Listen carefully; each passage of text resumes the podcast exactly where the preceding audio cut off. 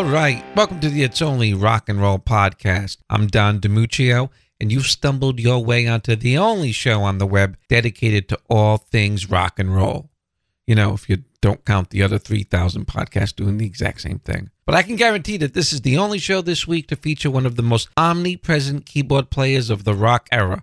He's been a member of the Allman Brothers Band. He's played keys on tour with David Gilmour, John Mayer, Eric Clapton, George Harrison, and since 1982 has done thousands of gigs around the world with the Rolling Stones. Of course, I'm talking about the great Chuck Leavell, who is the subject of an incredible documentary, Chuck Leavell, The Tree Man, which aside from dealing with his vast musical career, also talks about his passion for forestry and conservationism. He also hosts the PBS series American Forest with Chuck Leavell. So tree farming just isn't some side passion project of his. He's the real deal. But as you're about to hear when it comes to Chuck Leavell, in the end, all roads lead back to the music and rock and roll. Well,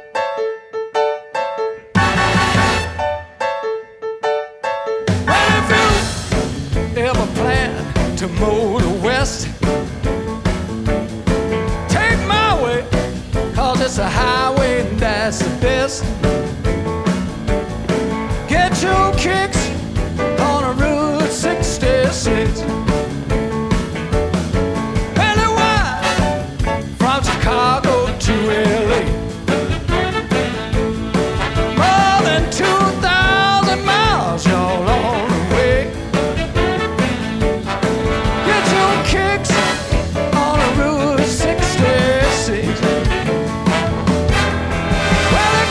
St. Louis and Joplin, Missouri, Oklahoma City, mighty, mighty pretty. You'll see Amarillo, Gallup, New Mexico, Flagstaff, Arizona, don't forget Monona, Cayman and Boston, San Bernardino Review, get help to my time legit. When you take your California trip, on a Route 66,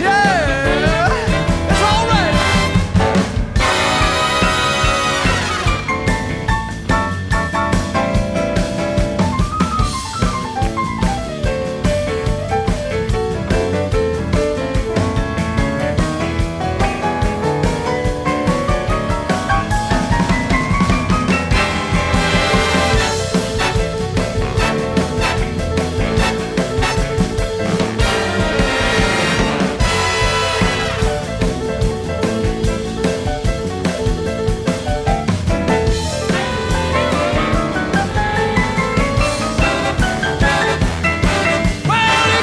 St. Louis and Joplin, Missouri, now Oklahoma City, mighty, mighty pretty, you'll see Amarillo, Gallup, New Mexico, Flagstaff, Arizona, don't forget Winona, Cayman, Boston, San Bernardino, if you get hip to my time and tip,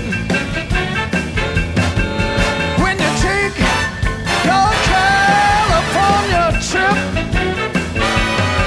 get your kicks on a Route 66. Yeah, get your kicks, get them on Route 66. Get your kicks on Route 66.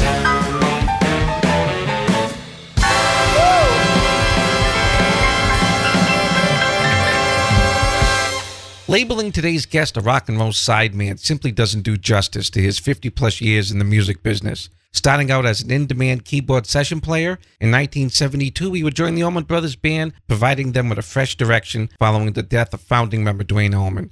And although he's worked with everyone from David Gilmour to John Mayer and famously played 12 nights in Japan on what would be George Harrison's last tour, he might be best known for his current role as keyboardist and unofficial musical director for the Rolling Stones. And as if that wasn't enough, he's also a passionate, nationally recognized conservationist and tree farmer, which I want to hear a lot more about later. Please welcome to the It's Only Rock and Roll podcast, Chuck Leavell. Good morning, Chuck. Good morning, Brother Donald. How are you, sir? A lot better now. Well, it's great to be with you. I appreciate the invitation. Absolutely, man. And wow, what a lousy year 2020's been, huh? It's been challenging in a lot of ways, that's for sure. Well, I know the Stones were forced to cancel the No Filter Tour of America. How have you been keeping busy the last 12 months? Well, as you mentioned in your intro, in my other life, I am a tree farmer and work a lot on our land here in Georgia. So it's given me the opportunity to do a lot of things that I've had on the back burner. But I've also engaged in some virtual performances and done some remote session work, and we're staying busy, so that's a good thing. And fortunately, my wife and I have both now had both our vaccines, and we look forward to seeing some family that we haven't seen in quite some time. Oh, that's good. That's good. You had both of them, huh? We have, yeah. We had the Pfizer. Did not have any bad reactions, thank heaven. And it's good to see the vaccines rolling out more and more steadily. You know, the news tells us recently that they think there's a possibility that we could get everyone, or at least have available vaccines for everyone in the country by May. And we'll see where that leads and how it goes. Is there any official, unofficial plans to reschedule the tour, probably until next year? Well, I know the band wants to reschedule, and I think it's a matter of keeping a close eye on how things develop at this point. No predictions yet, so stay tuned. All right. Are you originally born and raised in Birmingham, Alabama? Well, born in Birmingham, but my family lived there as well as Montgomery for a time. But we really settled in Tuscaloosa when I was like in the fourth grade. So okay. Roll Tide, baby, roll tide. Oh, yeah. Well, the 60s were a tumultuous time in America, no matter where you grew up. But Alabama must have been an experience, I would imagine, both good and bad in some ways. Well, yes, certainly. I remember very well the segregation that was going on. I remember seeing the restrooms that said white and colored, and the water fountains that said white and colored. And, you know, when I was, I think it must have been the sixth grade, maybe the fifth, integration finally began to happen in the schools. And I remember very well the first African-American young man that came into our school. And it was tough, man. I felt so bad for him. He was chastised a lot, but he was a brave little kid, and I got on very well with him. And, you know, as I began to have somewhat of a musical career, there's a wonderful black college in Tuscaloosa called Stillman College, and I worked with a band called the Jades there. They were very much like a Four Tops or Temptations type group, great harmonies, great dancing. And when I was pretty young, I guess maybe 15, I worked some with those guys. They had a great keyboard player named Freddie, and Freddie was kind of in the back playing the keyboards while the other guys were out front. And we became friends, and Freddie said, "Hey, man, if I show you some things on keys and help you out, you could play on a few tunes and let me go up front." So he was a great player, so I accepted that invitation. Sure. And quite frankly, took a lot of heat from a lot of people about, you know, why are you playing with those types and sort of thing.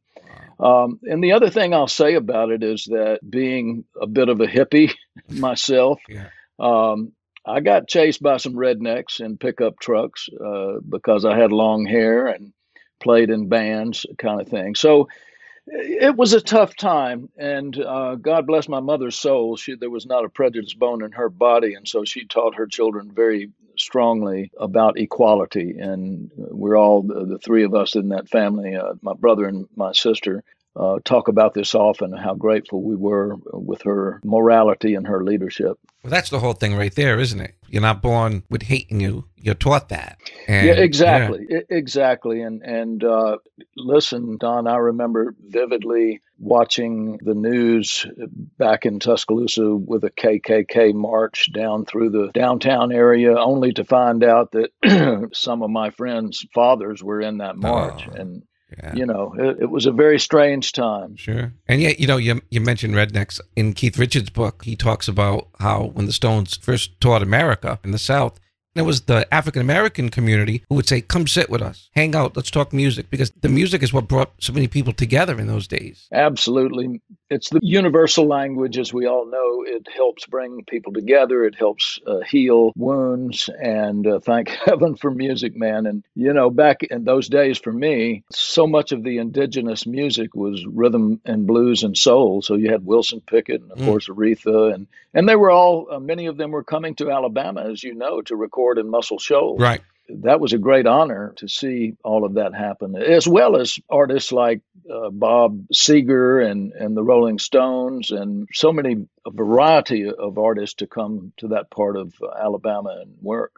Do you remember what your first time hearing rhythm and blues was, or rock and roll? Well, you know, I would point to Ray Charles, and this is not quite, well, it is soul, it is R&B, but it also has the country and Western flavor, and that was that wonderful record, Modern Sounds in Country and Western Music, sure, that he did. I Can't Stop Loving You and all those great songs. And boy, that struck a note with me. And then when I was, I think, 13, my sister had a date to go see Ray Charles at the Coliseum in Tuscaloosa. And my parents had a date of their own that night, and, you know, they were a little concerned about me just being all by myself, so they suggested that my sister Judy take me, and she was very gracious to do so. Man, oh man, you talk about a life-changing event. Such a powerful band. Of course, Ray was amazing, but had Billy Preston playing Hammond B3 at the time, Fathead Newman on sax, wow, the Raelettes, and I left there just with my jaw on the floor saying, hey, if I could ever, ever be in a band that could move people like that just moved me, that's what I would like to do. Boy, Billy Preston must have been young. He was very young. Ray gave him a special spot to sing a song and go out front and dance, and he was amazing. Got to meet him, of course, later in life. As we know, he was playing with the Stones in his career and with the Beatles and with everybody under the sun. Such a great artist. Had you been playing piano at that time, or is that what kind of got you into it? I was playing piano, yes. My mom played the piano. She was not a teacher. She was not a professional, but she played for family enjoyment. We had a little spinet piano in the house, and I was the youngest of the three children, and oftentimes I would tug on her skirt and ask her to play, and I was just fascinated watching her hands go up and down that keyboard, listen to the beautiful sounds, and she'd get me up on the stool and show me very simple things, a triad here and there, and simple melodies, and oftentimes leave me to my own resource. I think it was kind of a form of babysitting, really, but she would say, I've got to do some work over here, but you sit here and play. You know, you can practice some of the things I showed you. You can just make something up. It doesn't matter. Just have fun. And thanks, Mom. Sure. Yeah. Another thing she did, Don, that made such a big impression on me is that she would say things like, well, Chuck, what would it sound like if there was a big storm outside? And I'd rumble down on the low end keys and then kind of spike some upper end keys to make lightning sounds. And she would say things like, well, what do you think it might sound like if you hit a home run for your baseball team? Or what would it sound like if you were kind of mad at one of your friends? And so at a very young age, 5, 6 years old, music was about emotions, feelings, and colors, and not just notes and chords. She gave you a hell of a gift to tune you onto that side of it. Well, she did indeed, and I am certainly forever grateful for that. Now, you mentioned Muscle Shoals, and I know you did a lot of session work at a young age. Well, of course, I was aware of Muscle Shoals. I did have a contact there, a guy named Marlon Green. Marlon was an engineer there, but Marlon was also a guitar player, songwriter, and singer. He befriended me when I was maybe 15. Of course, there was a plethora of studios up there. There was Fame Studios, Muscle Shoals Sound Studios, there was Wishbone Studios, Quinvy Studios. This was, in particular, Muscle Shoals Sound, where the Swampers worked. That was, of course, Barry Beckett on keys, and Jimmy Johnson and David Hood on bass, and Jimmy on guitar, and, of course, Duane Allman worked there as well, Roger Hawkins, such a great drummer, and some other players. And Marlon would say, well, look, there's a session. It was a small building, and it's still there, by the way. It has been renovated, but a small building, so not a lot of places to hang out.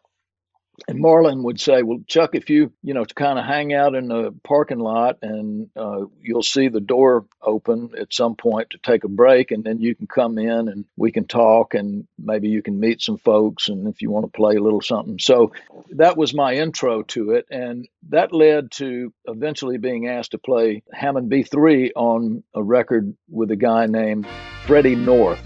And this was actually at Quinvy Studios, and the engineer-producer was a guy named David Johnson. And the song was called Don't Take Her, She's All I've Got. Friend, don't take her, she's all I've got. Please don't take her love away from me. I'm begging you, friend, don't take her, she's all I've got. She's everything in life I'll ever be.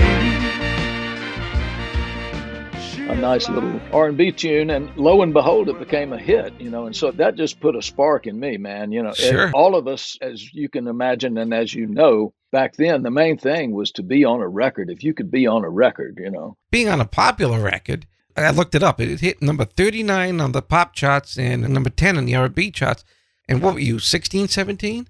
I was 15 into 16. Yeah, I guess I was maybe 16 when it came out. And yeah, of course, my name wasn't on the record, but I knew I was in those grooves, man. And that really was a great encouragement. You mentioned Duane Allman. For me, his work on Hey Jude by Wilson Pickett. Oh my God, that's just phenomenal. Didn't you have a brief encounter with him? Yes, I did. I saw Greg and Duane several times when they were the Allman Joys, and they played a place called Fort Brandon Armory in Tuscaloosa. And those of us that were musicians, young musicians, would go every time they would play. They were amazing. We thought, wow, these guys are just really hot, man. They got it. They looked great. They, did really wonderful arrangement, Greg's voice, Duane's guitar. So I was certainly well aware of them, but I had never really met either of them at the time. And later, when I moved to Macon, Georgia, and started working with several different artists at Capricorn Records and at the Capricorn Studios, I was invited to play on a session for a little group called Cowboy. And they were actually recording at Muscle Shoals Sound. And the producer was Johnny Sandlin, who became a very, very close friend of mine. And Johnny called me up and said, hey, man, come play on a couple of songs. We'll fly you up. And Duane had just played on the song Please Be With Me, which later became a hit for Eric Clapton, as I'm sure you know. Mm-hmm. But it was first on this record by the band Cowboy. Scott Boyer and Tommy Talton were the two principal members. So anyway, I enter, having just landed and entered the studio, and Duane had just finished playing on Please Be With Me, and his guitar was packed up, and he was leaving and walking out, and I was just walking in, and literally it was passed by each other, and hey, man, how you doing? And that was it. And then, as everyone knows, he sadly passed away in 1971 from a motorcycle crash, and they initially went out without him. Shortly after that, you came in not as a replacement by any means, but more of an addendum to the band and helped them get in a slightly different direction. Well, yes, but it was precluded by an invitation to work on Greg's first solo record, which was called Laid Back. And again, this was Johnny Sandlin that was producing or co-producing. And he called me in to play on the record, which of course I was really grateful to do.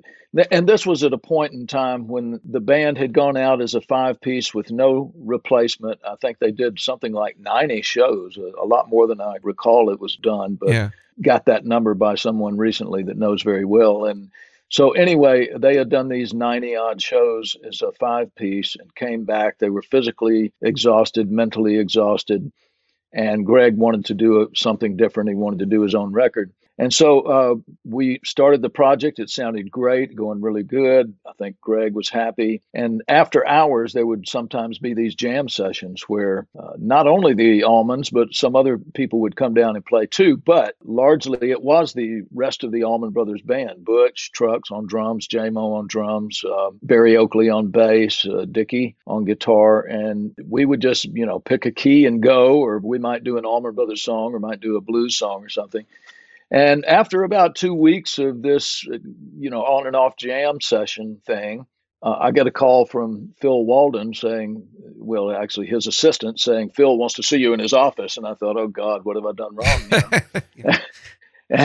And I was only 20 years old, so I was a little intimidated by record company executives. Sure. But I went in, and lo and behold, there's all the rest of the band, and a few pleasantries went down, and then the shoe dropped, and Phil said, well, listen, the guys feel like this is a really interesting direction for them to have you as an instrumental component to the band. Would you be interested in joining? So, yes, I would. It didn't take me long to affirm that. And how long after that had Berry Oakley passed? Also, ironically, from injuries from a motorcycle accident. Yeah, man, it was so sad. Berry, well, first of all, let me just talk about his musicianship. He was one of the most unusual bass players. He was more of a melodic style bassist than he was, you know, holding the bottom down.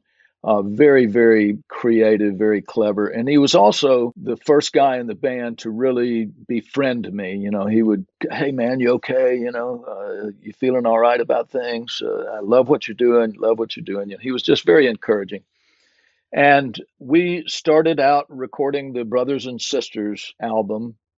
And, you know, these jam sessions, as I mentioned, were also a component of that. Mm-hmm. And then it's just such a sad thing. We were going to have a session at a club, a jam session at a club, and he rode out to the place we were living on his motorcycle with a couple of the roadies. And Berry was, he'd been drinking and drugging, and I don't know what all he'd been doing, but he was definitely high. And he said, hey, man, come on, we're going to have this jam session. We're going to have a rehearsal at the Big House. Come on. Big House is where several of the members lived. And I had been in the band maybe, 3 months, something like that, 4 months maybe. So we said, sure. And he left, and I got in the car a little bit later to go for the rehearsal. And I get there, and the girls are crying. There's two roadies carrying him physically down the steps from the upstairs. Oh my God. And I said, what in the world happened? Well, he had a motorcycle accident, and he thought he was okay, but now he's out of his head. And, you know, he's unconscious. And I said, well, I had just pulled up in my station wagon. I said, well, I just pulled up, put him in my car, and, you know, we'll go to the hospital. We rushed to the hospital. 3 hours later, he was gone. Oh, my God. Was he conscious at all during the drive to the hospital? No. He was out of it. He was. He had a severe head injury, and which was the same that happened to Duane. Ironically, almost a year to the date apart. Yeah, that's wow. That's a real tragedy. And I think he's on the Brothers and Sisters album. He's only on the first and second track. That's right. Wasted Words and Ramblin' Man. Right. And we actually did I can't remember exactly, I think it might have been 3 live performances with Berry still alive and me and the band. And, you know, I wish I'd had a lot more with Berry, but at least I had that. What was the first track you remember recording? I think it was Wasted Words was the first one.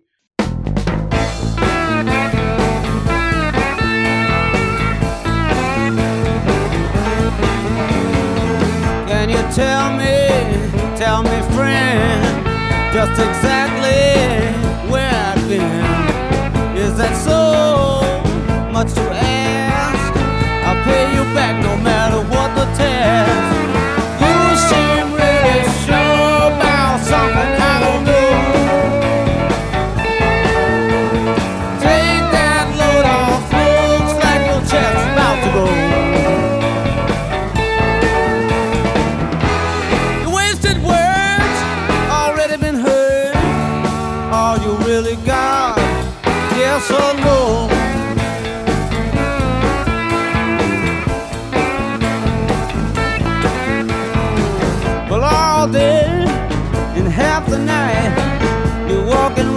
Looking such a fright.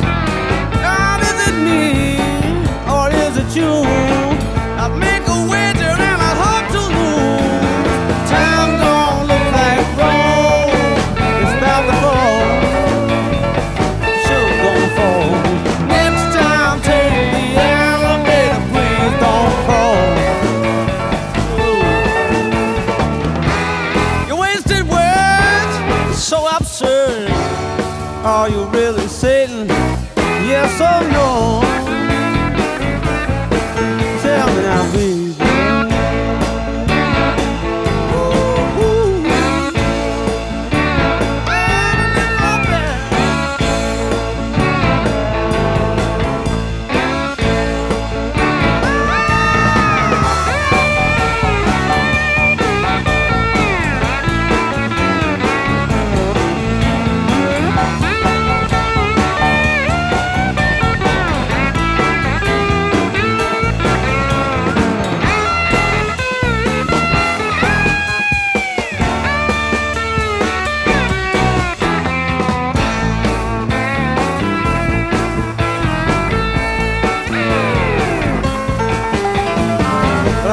Saint, sure as hell ain't no savior.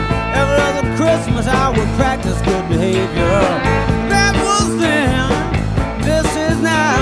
Don't ask me to be Mr. Clean, but maybe I don't know how. Ring my phone about 10 more times and we will see. Find that broken line and let it be.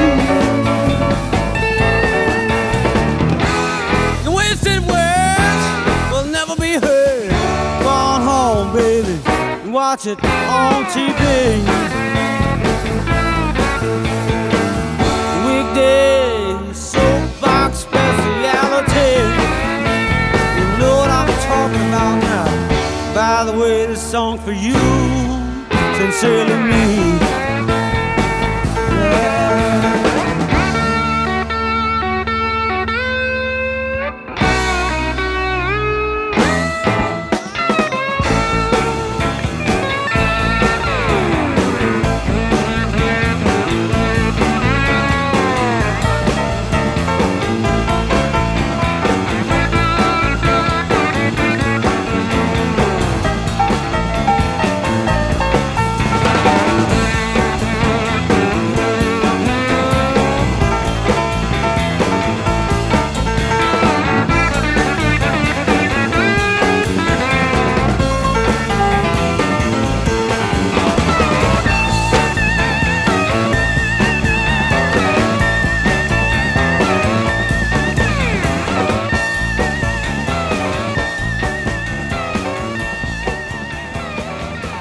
Of course, Dickey had Ramblin' Man, and he was kind of reluctant to even bring that to the band because he felt it was maybe too country.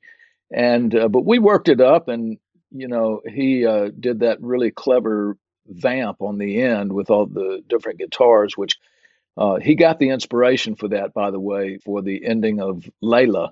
And so he thought, sure, well, what can I do to make this country song not so country? Yeah. And that was the answer. So it was a really clever thing to do. But yeah, I remember a good bit of it, especially the song Jessica, which was a great vehicle for me. Oh, yeah. The instrumental. And yeah, it was a golden time, man. How did that song come about? Because your piano work, especially in that intro bit, is so instantly recognizable. Well, the story is that, of course, it's written by Dickey Betts. Mm-hmm. He had a little toddler daughter at the time, Jessica. She was about 2 years old, and he was listening to Django Reinhardt. Oh, yeah. And for your listeners that know anything about Django, he was a gypsy guitar player from, I think, the 30s, I guess. And he always had this really bouncy rhythm. And so Dickey was listening to that, watching Jessica play. And he came out with that acoustic guitar intro, if your listeners remember what that intro is. And so from there, he put a melody to it and brought it to the band. You know, we all loved it, and especially me, because I could see, wow, this is an opportunity for me to stand out on something, you know. And then the band was they wanted that, you know. They said, hey, listen, this is good for you, man. We're going to have a nice solo in here for you. And so we worked on the arrangement and we put it together, and it was just a fantastic vehicle for me, and still stands the test of time, thank God.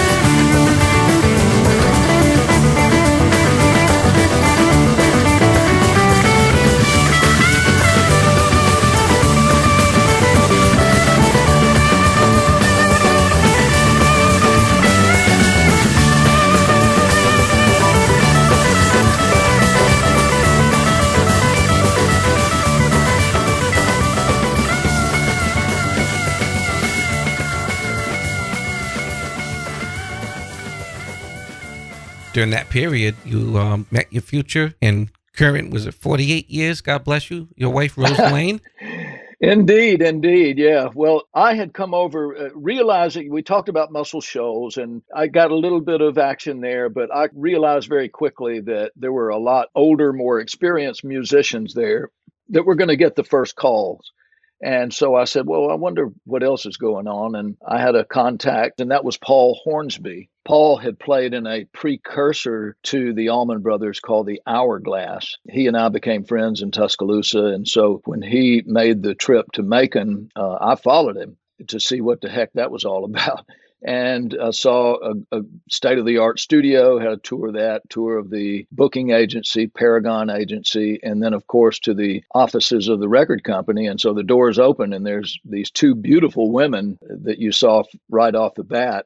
And one was indeed my future and current, as you mentioned, wife, Rose Lane. She was assistant to the vice president. And the other woman, who was this beautiful African-American woman named Carolyn Brown, and she was Phil Walden's assistant. And so that was very impressive. Sure.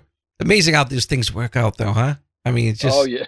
It's like it's all cosmic somehow. Well, you know, I was young and I was penniless at the time, and it took me a few years to, you know, to get that position with the Allman Brothers. We had a show New Year's Eve of, I think it was 72 going into 73. And Rose Lane had been involved in putting together what was one of the first ever simulcasts, you know, doing a live feed across the country with several radio stations being hooked up. And yeah, she was largely responsible for setting that network up. And so she came to the show, and I finally got up the courage to ask her out, and we've been together ever since then. Wow. I'm from the Providence, Rhode Island area, and I remember an older cousin of mine telling me that they saw the Allman Brothers, I want to say 75, might have been 76, at the Providence Civic Center, telling me they had this politician guy come out before they started. It's amazing that you guys have played a role in getting a peanut farmer from Plains, Georgia, elected the 39th president. We certainly did, and we were so proud to be involved and proud of President Carter. And for your listeners, if they haven't heard or seen the great documentary called Jimmy Carter, the Rock and Roll President, you have to see that thing. It's a wonderful snapshot of the times. But what had happened, I'll try to be brief about it, but he was governor in Georgia. And we got the word, we were recording Dickey Betts' first solo record called Highway Call. And we got the word that Governor Carter wanted to come to the studio. And we thought, oh, God, okay, photo op, you know, that'll be it. And he came in. He was really gracious. He was genuinely interested in what was going on. He stayed for quite some time, maybe 2 hours or so. He asked great questions about the recording process, great questions about the music business. And it wasn't all that long after that that we got word that he was going to run for president. And would we be willing to help him out? And we said, sure, yeah, that's great. Are you kidding me? If we get a guy from our home state elected, that would be awesome. Mm-hmm. And somebody that has a real interest in music, which he truly does. And he was... very gracious. We've been friends since then. You know, we've quail hunted together. We've spent other times together. He gave me an endorsement of one of my books that I wrote, and he's actually quail hunted at our place here, our land, which was a great honor. He was also very gracious to be in my documentary called The Tree Man. You know, it's funny, too, because today it's common for politicians to use musicians. Not so much back then, certainly not in a campaigning way. Yeah, and definitely not rock and roll, you know. And one of the funny things, as you know, because you've seen the documentary, but for those that recall those times, Jerry Brown, who was governor of California, decided to run for president, and he got the endorsement of Linda Ronstadt and the Eagles and Jackson Browne. And so, you know, he was parading around those guys, and Carter was parading us around, and we won. That's right. Well, he got more than an endorsement from Linda Ronstadt, but that's a whole nother story. A very intimate endorsement. Yes, yes. The Allman Brothers did split up for a time. What do you think contributed to that? Oh, there was a number of things. You know, people were burnt out. People wanted to do different things. There was also a controversial drug bust that went down that basically caused Greg to have to, he was offered immunity to testify after this guy that was actually involved in the logistics of the band. Mm. You know, headlines were terrible and it was ripping us all apart. It was a tough time, a sad time. It somewhat ostracized Greg because a lot of people feel like he turned in his friend. But in truth, he was offered the immunity that if you do not testify, you're locked up in jail for as long as the judge wants you to be. So right. It was a tough choice for him. But I think he made the right decision. He had to get out there and tell the truth, you know. Yeah. Yeah. But that caused the breakup of the band. And without going too deep, as you know, that was the beginning of the band Sea Level. And that was three of us out of the Allman, so Jaimoe on drums and Lamar Williams, who came in after Berry Oakley died to play bass. So we started Sea Level. I got a fourth member, my old pal, Jimmy Knowles, who had played with me with Dr. John and with Alex Taylor. And we investigated some other record companies, but Capricorn really wanted us, and it was home for us. So we did several records on the Capricorn label. But we had a good run of it. I think we did 6 records over a 5-year period. And, you know, I think it was 1980 that we finally called it quits. But we had a good run of it. We were selling 250,000, 300,000 records per, so we were happy with that. Right. And did some great tours, played some beautiful theaters, had a lot of fun.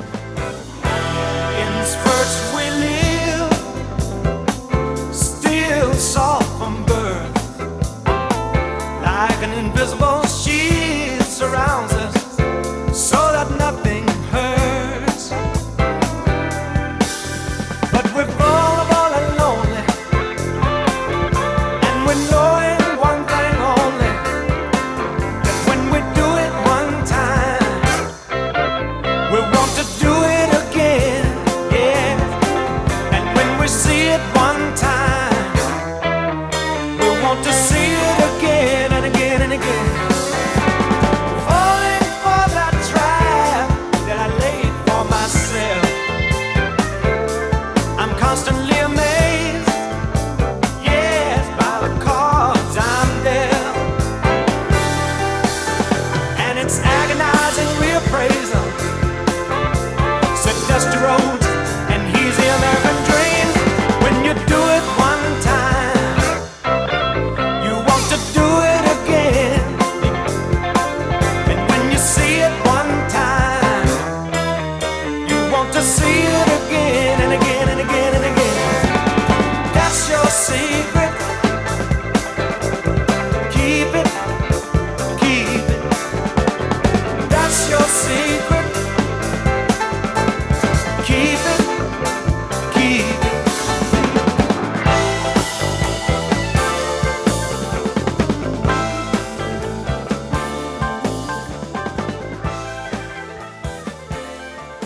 Hit pause on the music for a bit and ask you about your love of nature and conservation and forestry.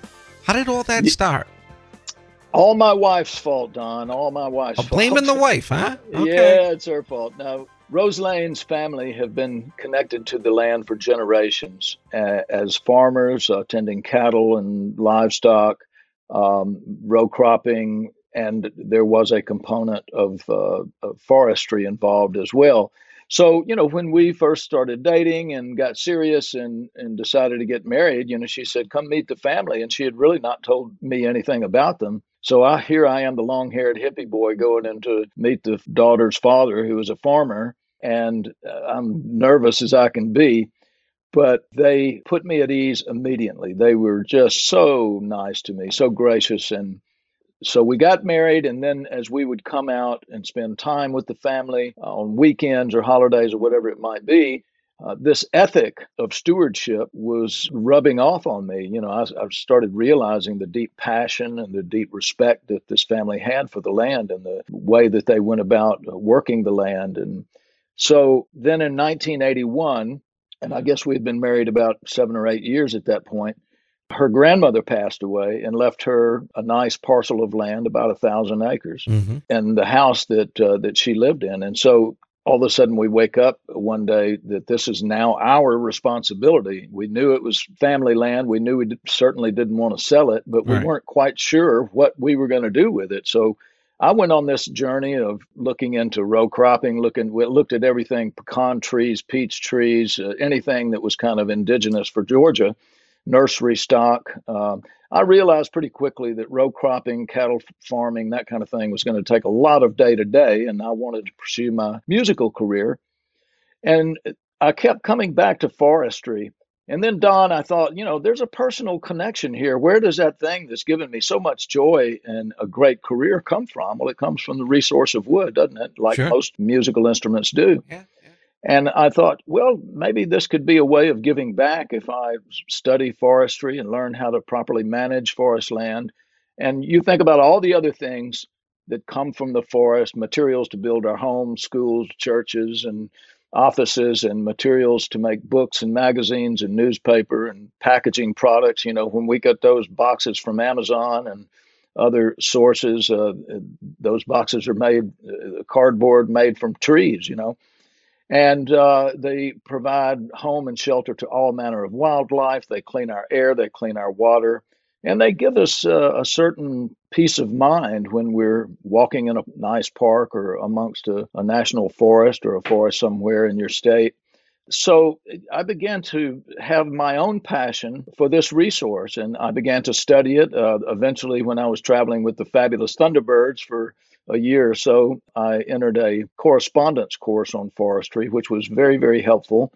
And then we began to actively manage. And from there, it became not just working the land, but activism. And, you know, I've written now 3 books that are somewhat related to forestry and do a lot of public speaking on behalf of the concept of forestry and sustainable management practices. So it's been a wonderful journey.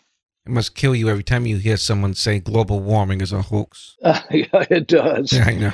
It does. Yeah, we the naysayers just don't get it, I'm afraid. But yeah, I think we have a president and an administration now that does get it. Thank heaven. The last 4 years have been tragic in terms of environmental issues, and I think we're back on the track now. We got a long way to go, but at least we're restarting the engine now. In your documentary, you mentioned that 1981 work was a little dry at that time. Is that putting it mildly? Yeah, it's here's the true story. So Sea Level had broken up. I had a little trio, and we were playing small clubs in the region of the South, not making much money, not really doing anything all that creative. And at the same time, Rose Lane had inherited the property, and I had this interest of land use. And I came home one day kind of frustrated with what was going on, and Rose Lane's always been a good listener, so I kind of vented a little bit and said, honey, you know, I'm never going to quit music, but phone's not ringing, I'm not getting sessions, this club thing is not going anywhere, I'm just frustrated with it, and I'm very interested in the possibility of working this land and trying to learn more about it. And so she listened very patiently. At the end of all that, she said, well, that's interesting, Chuck, but guess what? The Rolling Stones called you today. And my first reaction was, listen, I don't need a joke right now. I'm serious, you know. And she's like, well, I'm serious too, because here's the phone number on this piece of paper. Why don't you just go right over there to that telephone and call it and see what happens? And it was Bill Graham, wasn't it? It was Bill Graham, because he, of course, he loved the Allman Brothers Band, and we became very good friends. He was also very helpful to promote Sea Level during those years. And he had become the tour director for the Rolling Stones. Right. And they wanted to try some fresh blood, and my name came up through Bill. And so, you know, this happened so quickly. When I got somebody on the phone, I said, I don't know if this is true or not, but I'm Chuck Leavell, and I understand some people might be looking for me. Well, a few hours later, Ian Stewart, who many of your listeners will know was a very important figure with the Rolling Stones, sadly gone now. But anyway, Stu called me, and I said, well, gosh, I'm flabbergasted, man. You know, this was like a Thursday, and I said, I got a little club gig Friday and Saturday. Can I come up Sunday or Monday? And he said, we'd really like to have you there tomorrow. So boom, that was it. What could you say? Right. I called the club. They were very understanding. And within another 36 hours, I was on a plane. What was that meeting like? Who was there? Was it obviously Ian Stewart must have been there? Stu was the guy that picked me up from the airport. And right from the get-go, he was very supportive. He, had, of course, was familiar with the Allman Brothers Band, as were the other guys. And he liked the fact that I was from the South. You know, I think all, well, I won't say all, but a lot of English musicians do have a fascination with the South. Sure. And that's a good thing. Sure. He picked me up. We had a good chat on the way. I get to the compound where the rehearsal's taking place. First thing I see when I get out of the car is Jagger. He's jogging with the security crew. I had actually met Charlie years before when the Allmans went to England for the first time. And there was this party that I went to and Charlie was there and we had a brief meeting. I don't think he even remembers it now, but I remember it. And, then the next person I met was Bill Wyman. He was one of the first guys I knew that bought a computer, the early Macintosh computer. He was sitting there behind the computer and typing. And then later that afternoon, I met Keith and Ronnie. They were playing pool in a side room there. And, you know, I was a little nervous, but before I went for the flight even, I said, you know what, Chuck, you used to play this stuff in your first band. And so go up there and have fun. We all put our pants on the same way. Enjoy yourself. Whatever happens is going to be okay. And it was supposed to be a one-day audition. They kept me there for 3 days. I felt great about it. I thought I had the gig, but when I got back home, there was no word. And finally, after a week or 10 days, Stu called me and he said, well, listen, man, you know, everybody loves you, but they're going to keep Ian McLagan on this tour. Of course, Mac had played with the Faces, right, with Ronnie Wood. And so there was some politics there, obviously. And I was disappointed, but I understood and I enjoyed the experience. And then on that U.S. tour in 81, they came to Atlanta and did an unannounced show at the Fox Theater. And Stu called me and said, do you want to come up and have a bash? I said, yeah, I think I'd love to do that. So they had me sit in the middle of the set. And that's where I first met Ian McLagan. And he was extremely nice to me and gave me some flattering compliments. And of course, I love his playing as well. So we became friends. But at the end of that tour, they took a break and they designed a European tour. And Mac had made some commitments to Bonnie Raitt. So they called me and they said, listen, if you want it, you're on. So that was it, man. Had the seat ever since. To your knowledge, were there any other players being auditioned that we would know? There was. Oh, man, I'm blanking on the name. He was a jazzer from New York. David Sanchez, I think it was. Mm-hmm. And there might have been others that came in that I didn't know about. Yeah. But, yeah. Listen, it was such a good time, so fun. As I said, of course, I was disappointed not to get the U.S. tour. But when Stu called me back and said, we're going to Europe and we want you, that was a good day. Oh, I bet it was. In fact, last night I was rewatching the Leeds gig with Round Haypock. That was in 82. And I'm watching you and thinking, what must be going through his head? See if any nerves are showing. But no, you're a professional. But still, man, it's the Stones. What was going through your mind? Yeah, well, it was when I finally got the word that I had the gig, of course, I was elated. But immediately, and the same thought process that I had when I was asked to join the Allman Brothers, what can I do to do a good job? You know, how can I contribute to this band musically so that hopefully it makes it a little bit better? And Stu was wonderful to me. Stu was such a peculiar person. You know, Stu would say, don't like slow songs. They're boring. And he would say, I don't like minor chords. It sounds Chinese. And so... So if it was a ballad or if it had minor chords, I would get to play the piano. And but if it was the rock and stuff, he played piano and I'd play the Hammond B3. Yeah, it seemed like you were doing a lot of Wurlitzer. Some Wurlitzer, yeah, on songs like songs like "Miss You," you know, which is whirly heavy. People don't realize Ian Stewart was a founding member of the Rolling Stones. Absolutely. As a matter of fact, I listened to an interview recently, a very early interview with Stu, and the way he put it was that Brian Jones was actually the founder of the band. He had put an ad in the paper looking for blues musicians, and Stu was one of the first that came in. And then, of course, later, the other guys followed suit. Yeah. But he was there in the very, very beginning. And then the history is that Andrew Lug Oldham, who was an early manager of the band, decided that he didn't quite look the part and that 6 was too many. And he felt like, 5 was just right. So they politely booted him out of the band. And rather than running away, he said, well, okay, I get it. I'll stay on and I can still play occasionally and I can do logistics and that sort of thing. So he became a confidant. You joined the band at a precarious time in their career. There was no tour to support Undercover in '83, and definitely no tour for Dirty Work. Well, Mick wanted to do a solo record, which made Keith very, very upset. Keith wanted the band to tour. Mick didn't want to tour, and he actually wound up at some point during that time doing that tour of, I think it was Australia and Japan. That further ostracized Keith and upset him. Yeah, there was tension, but, we managed to make 2 records. I think they're somewhat overlooked. They may not be the best records the band ever made, but, there's some material on there.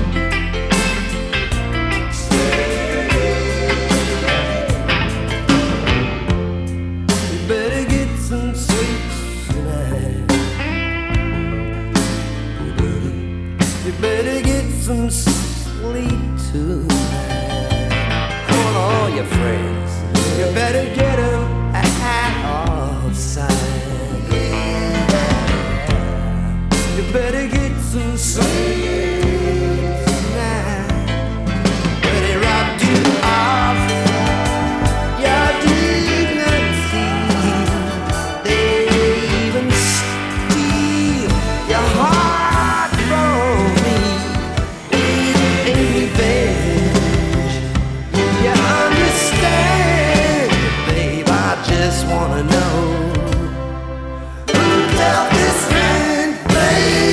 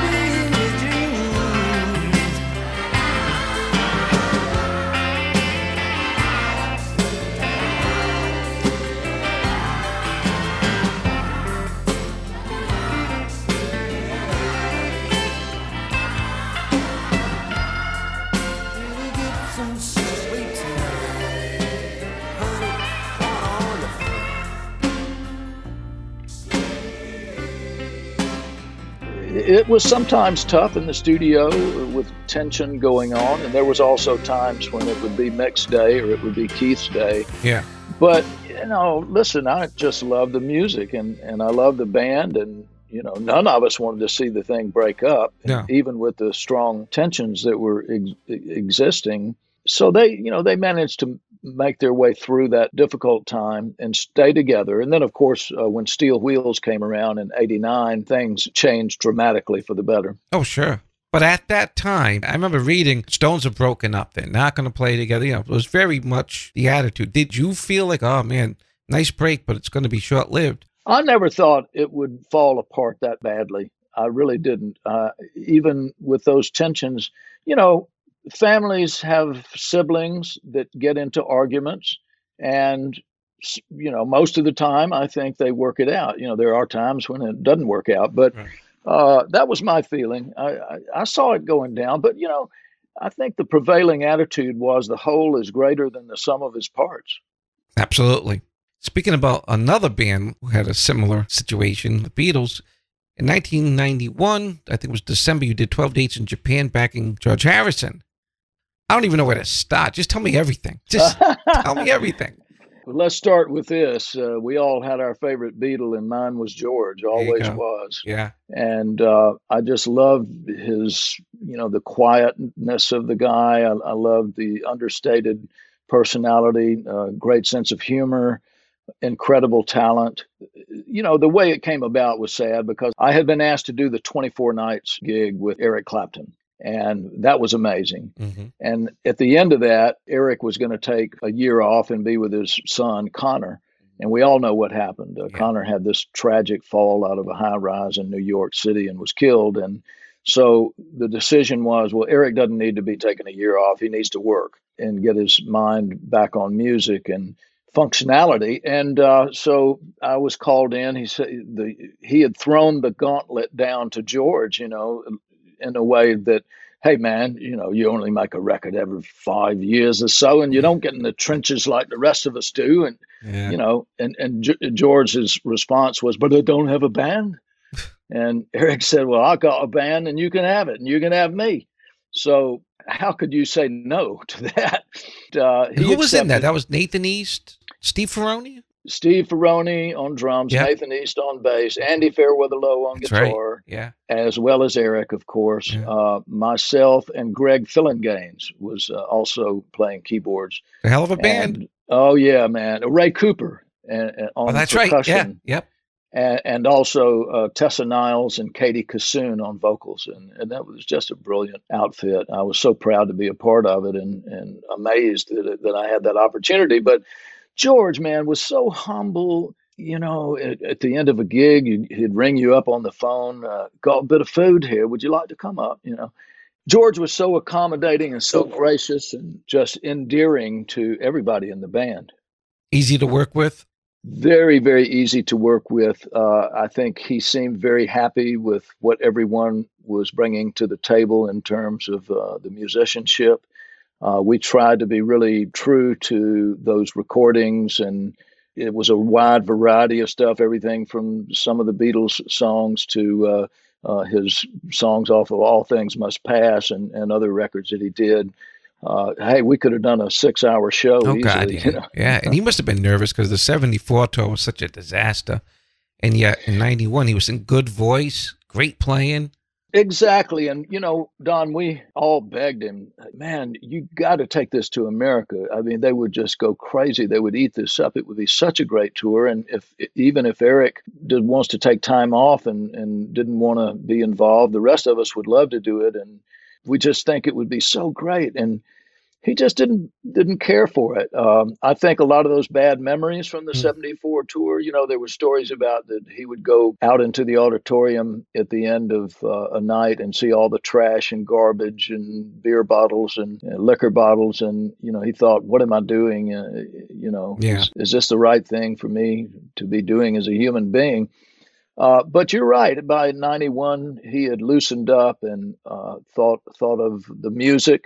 And of course, Japan, the folks are so wonderful over there. And they, you know, they were really happy to have George do a tour over there. And the attendance was amazing. The reception was amazing. Well, I remember reading a big article in Rolling Stone around that time saying that George was not going to come over because he felt that the audience, well, in Japan, they don't hoot and holler and carry on like Western audiences do.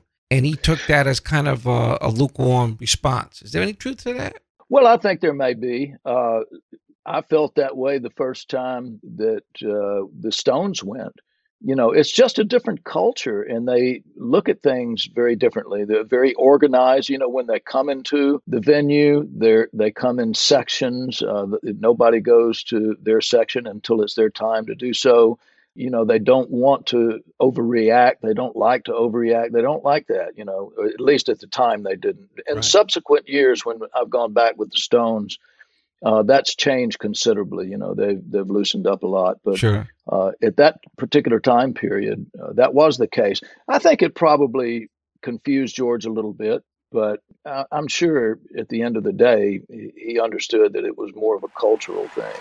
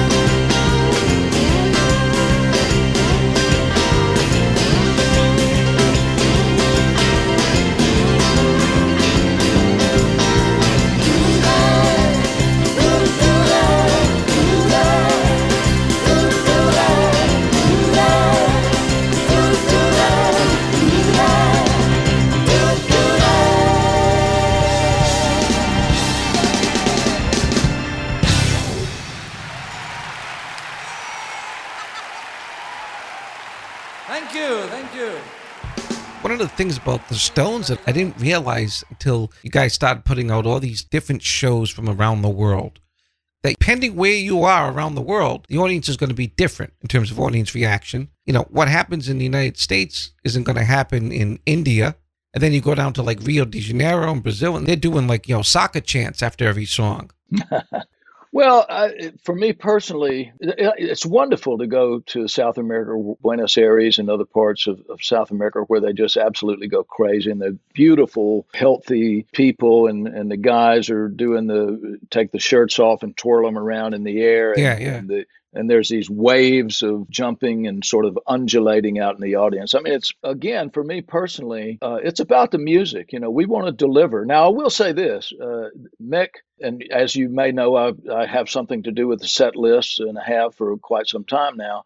And we do some research. He'll always have record company and others that are connected do a little bit of research. You know, what are the most played songs? What's the most played album in this country or that country, and we cater to that a little bit. So we do give it some thought. But, you know, once the curtain goes up and you're out on stage, whatever you're playing, play it right and have fun. My keyboards, Chuck Leavell.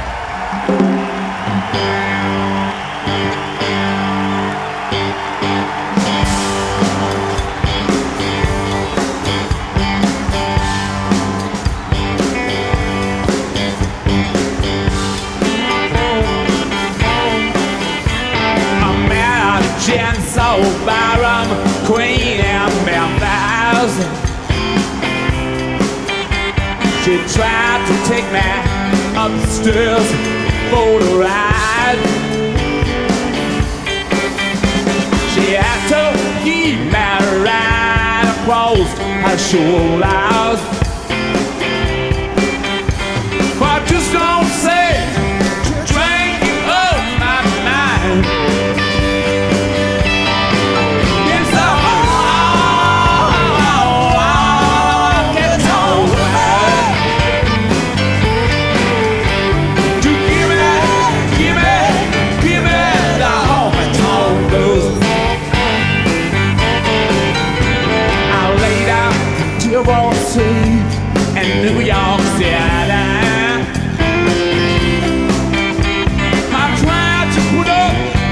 Some kind of fire.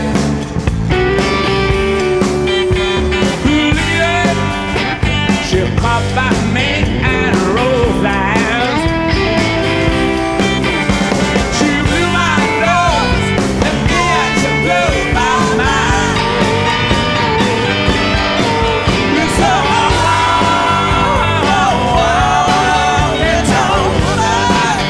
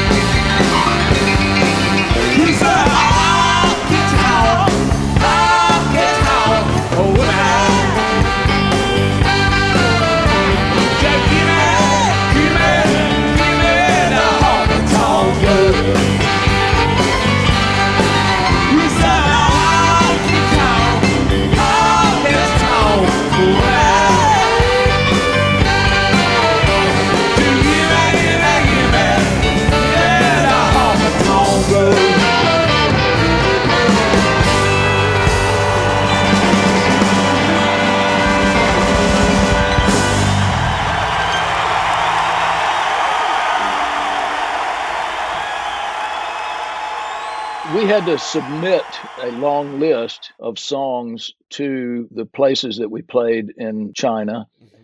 And it was so funny because, all right, songs like Beast of Burden, for instance, that was one that was banned. They didn't want to hear that. Yeah, yeah. I think the title alone, they felt that it was something political, you know, which, of course, has nothing to do with that. Right. And then there were, you know, songs that may have had swear words in them that they nixed. Yeah. But what was interesting is that, you know, we submitted this huge list, something like 75 songs. You know, we knew we're not going to play that many, but we wanted to see what they were going to do. So they scratched out some that we figured that they would. And then we revised it and sent it back along with some songs that were in that first list that they accepted. So, you know, yeah. You never know. I know. You mentioned that you're kind of their official, unofficial musical director. What does that entail on a nightly basis? It started during the Steel Wheels rehearsals. When we did that 82 tour prior to that, 7 years prior, the set list was exactly the same every night. And I know that they realized it, but I made a big push to say, look, you got such an incredible body of work, you know, let's celebrate that and let's rehearse a whole lot of songs that we can swap things in and out. And everybody kind of felt that way. So we had a very extensive rehearsal period. And I began to take copious notes about the songs and the chord charts. Did we have horn parts in it? If we did, what were the horn parts? What about background vocals? Did we change the arrangement for any reason? So I would just make all these notes. And thankfully, the technician for me at the time said, you know what, these are pretty cool. I'm going to go out and get us a book with plastic sheeting. And every time you make one of these charts or whatever, make notes, I'll put it in there. And so he started alphabetizing everything. And this process has gone up to the present time.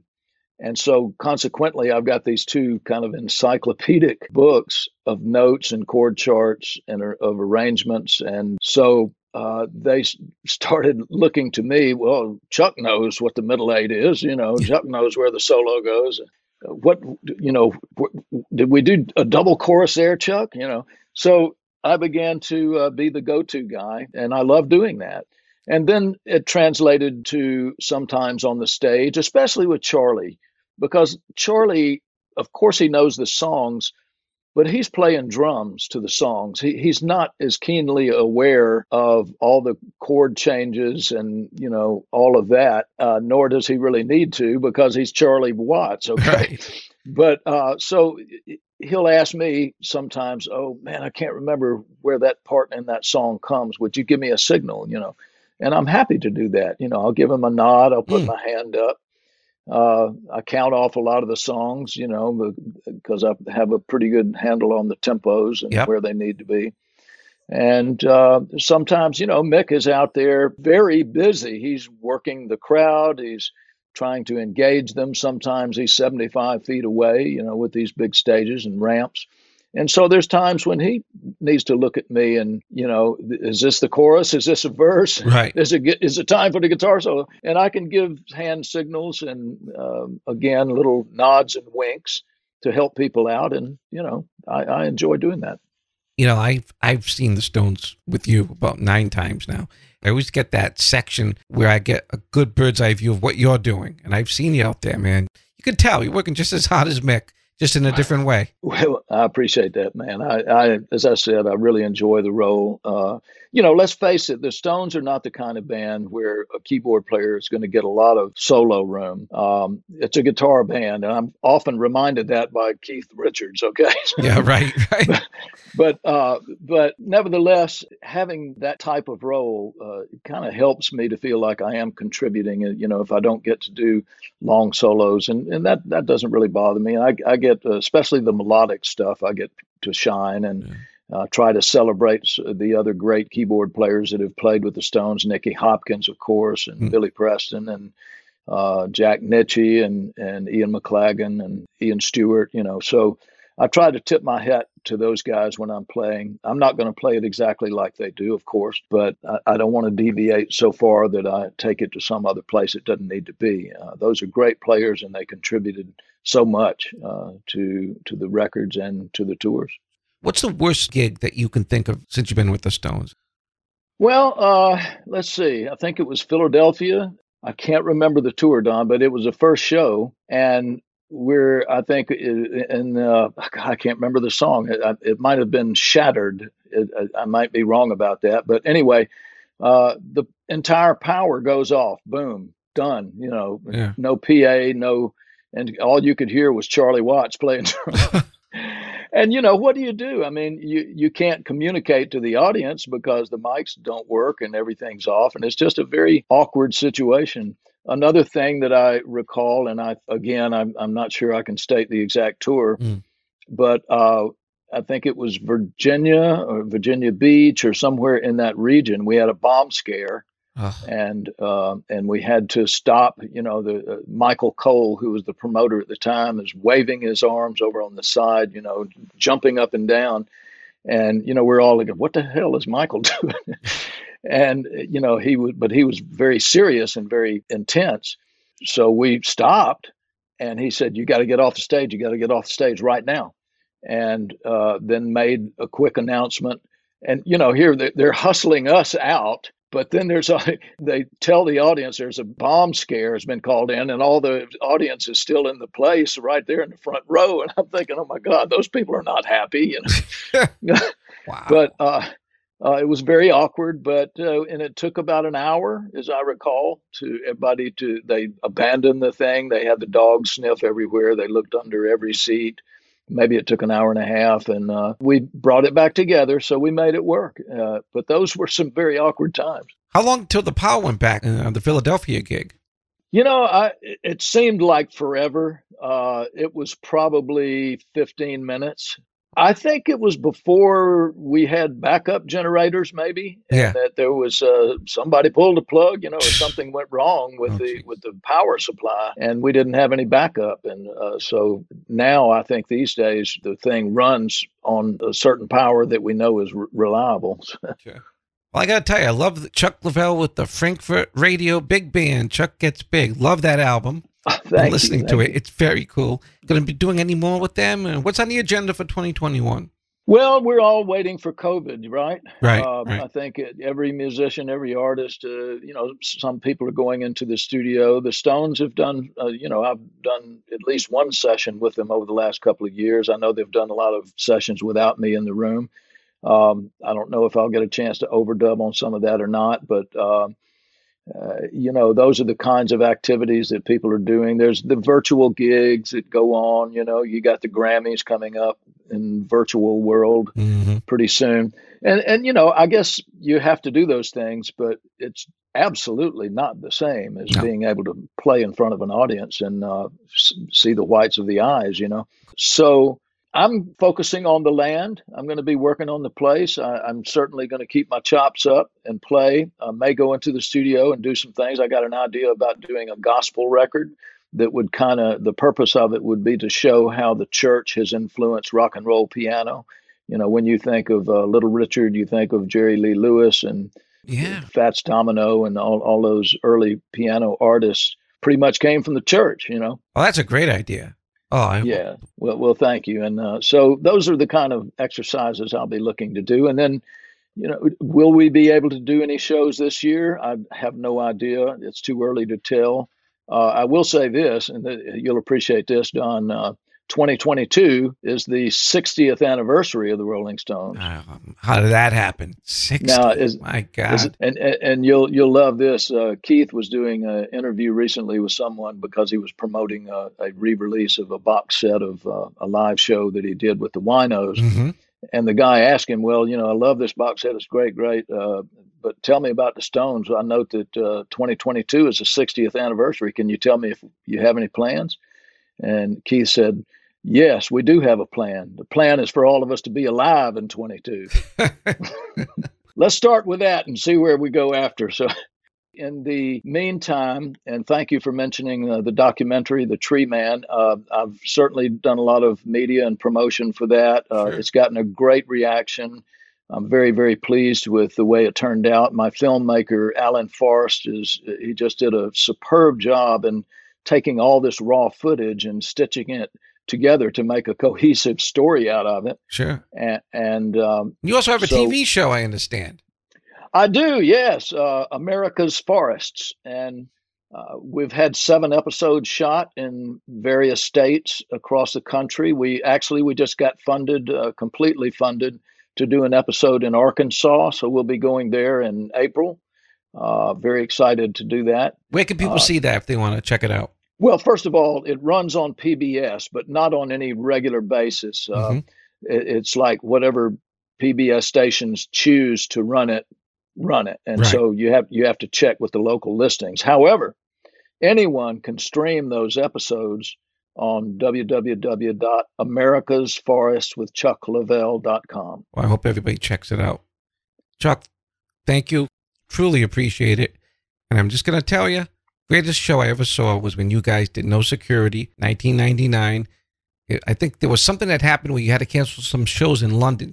It was quickly put together mini tour, and it was the greatest show I've ever seen in my life of any band, any time, bar none.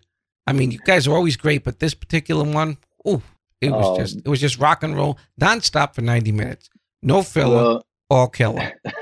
I like that. No filler, all killer.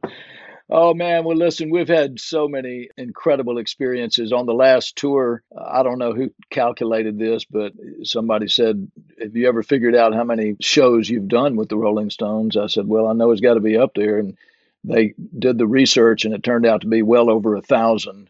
Wow. And it's crazy to think about that. Here's to 1,000 more. Yeah, amen, my brother. Amen.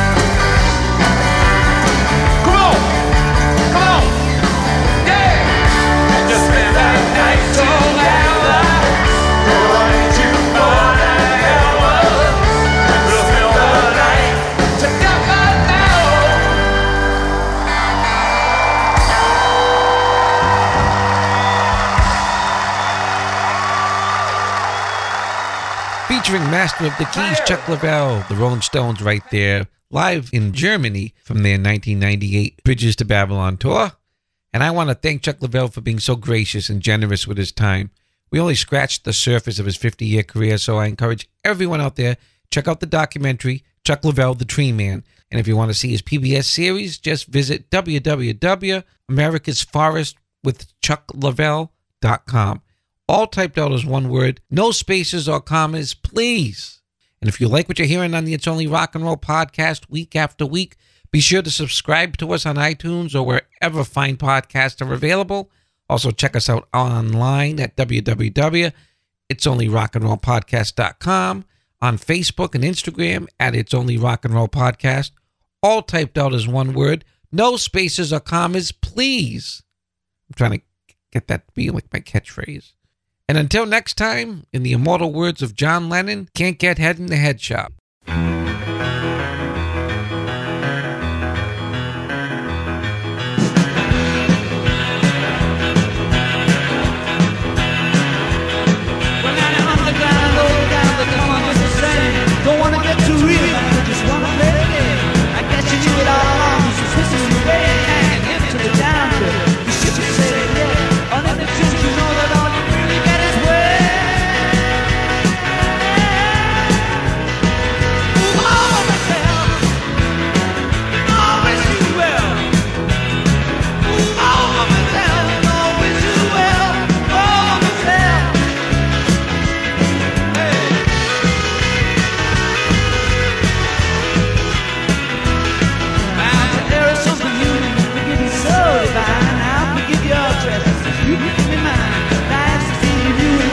The dotted line, the nail to the middle.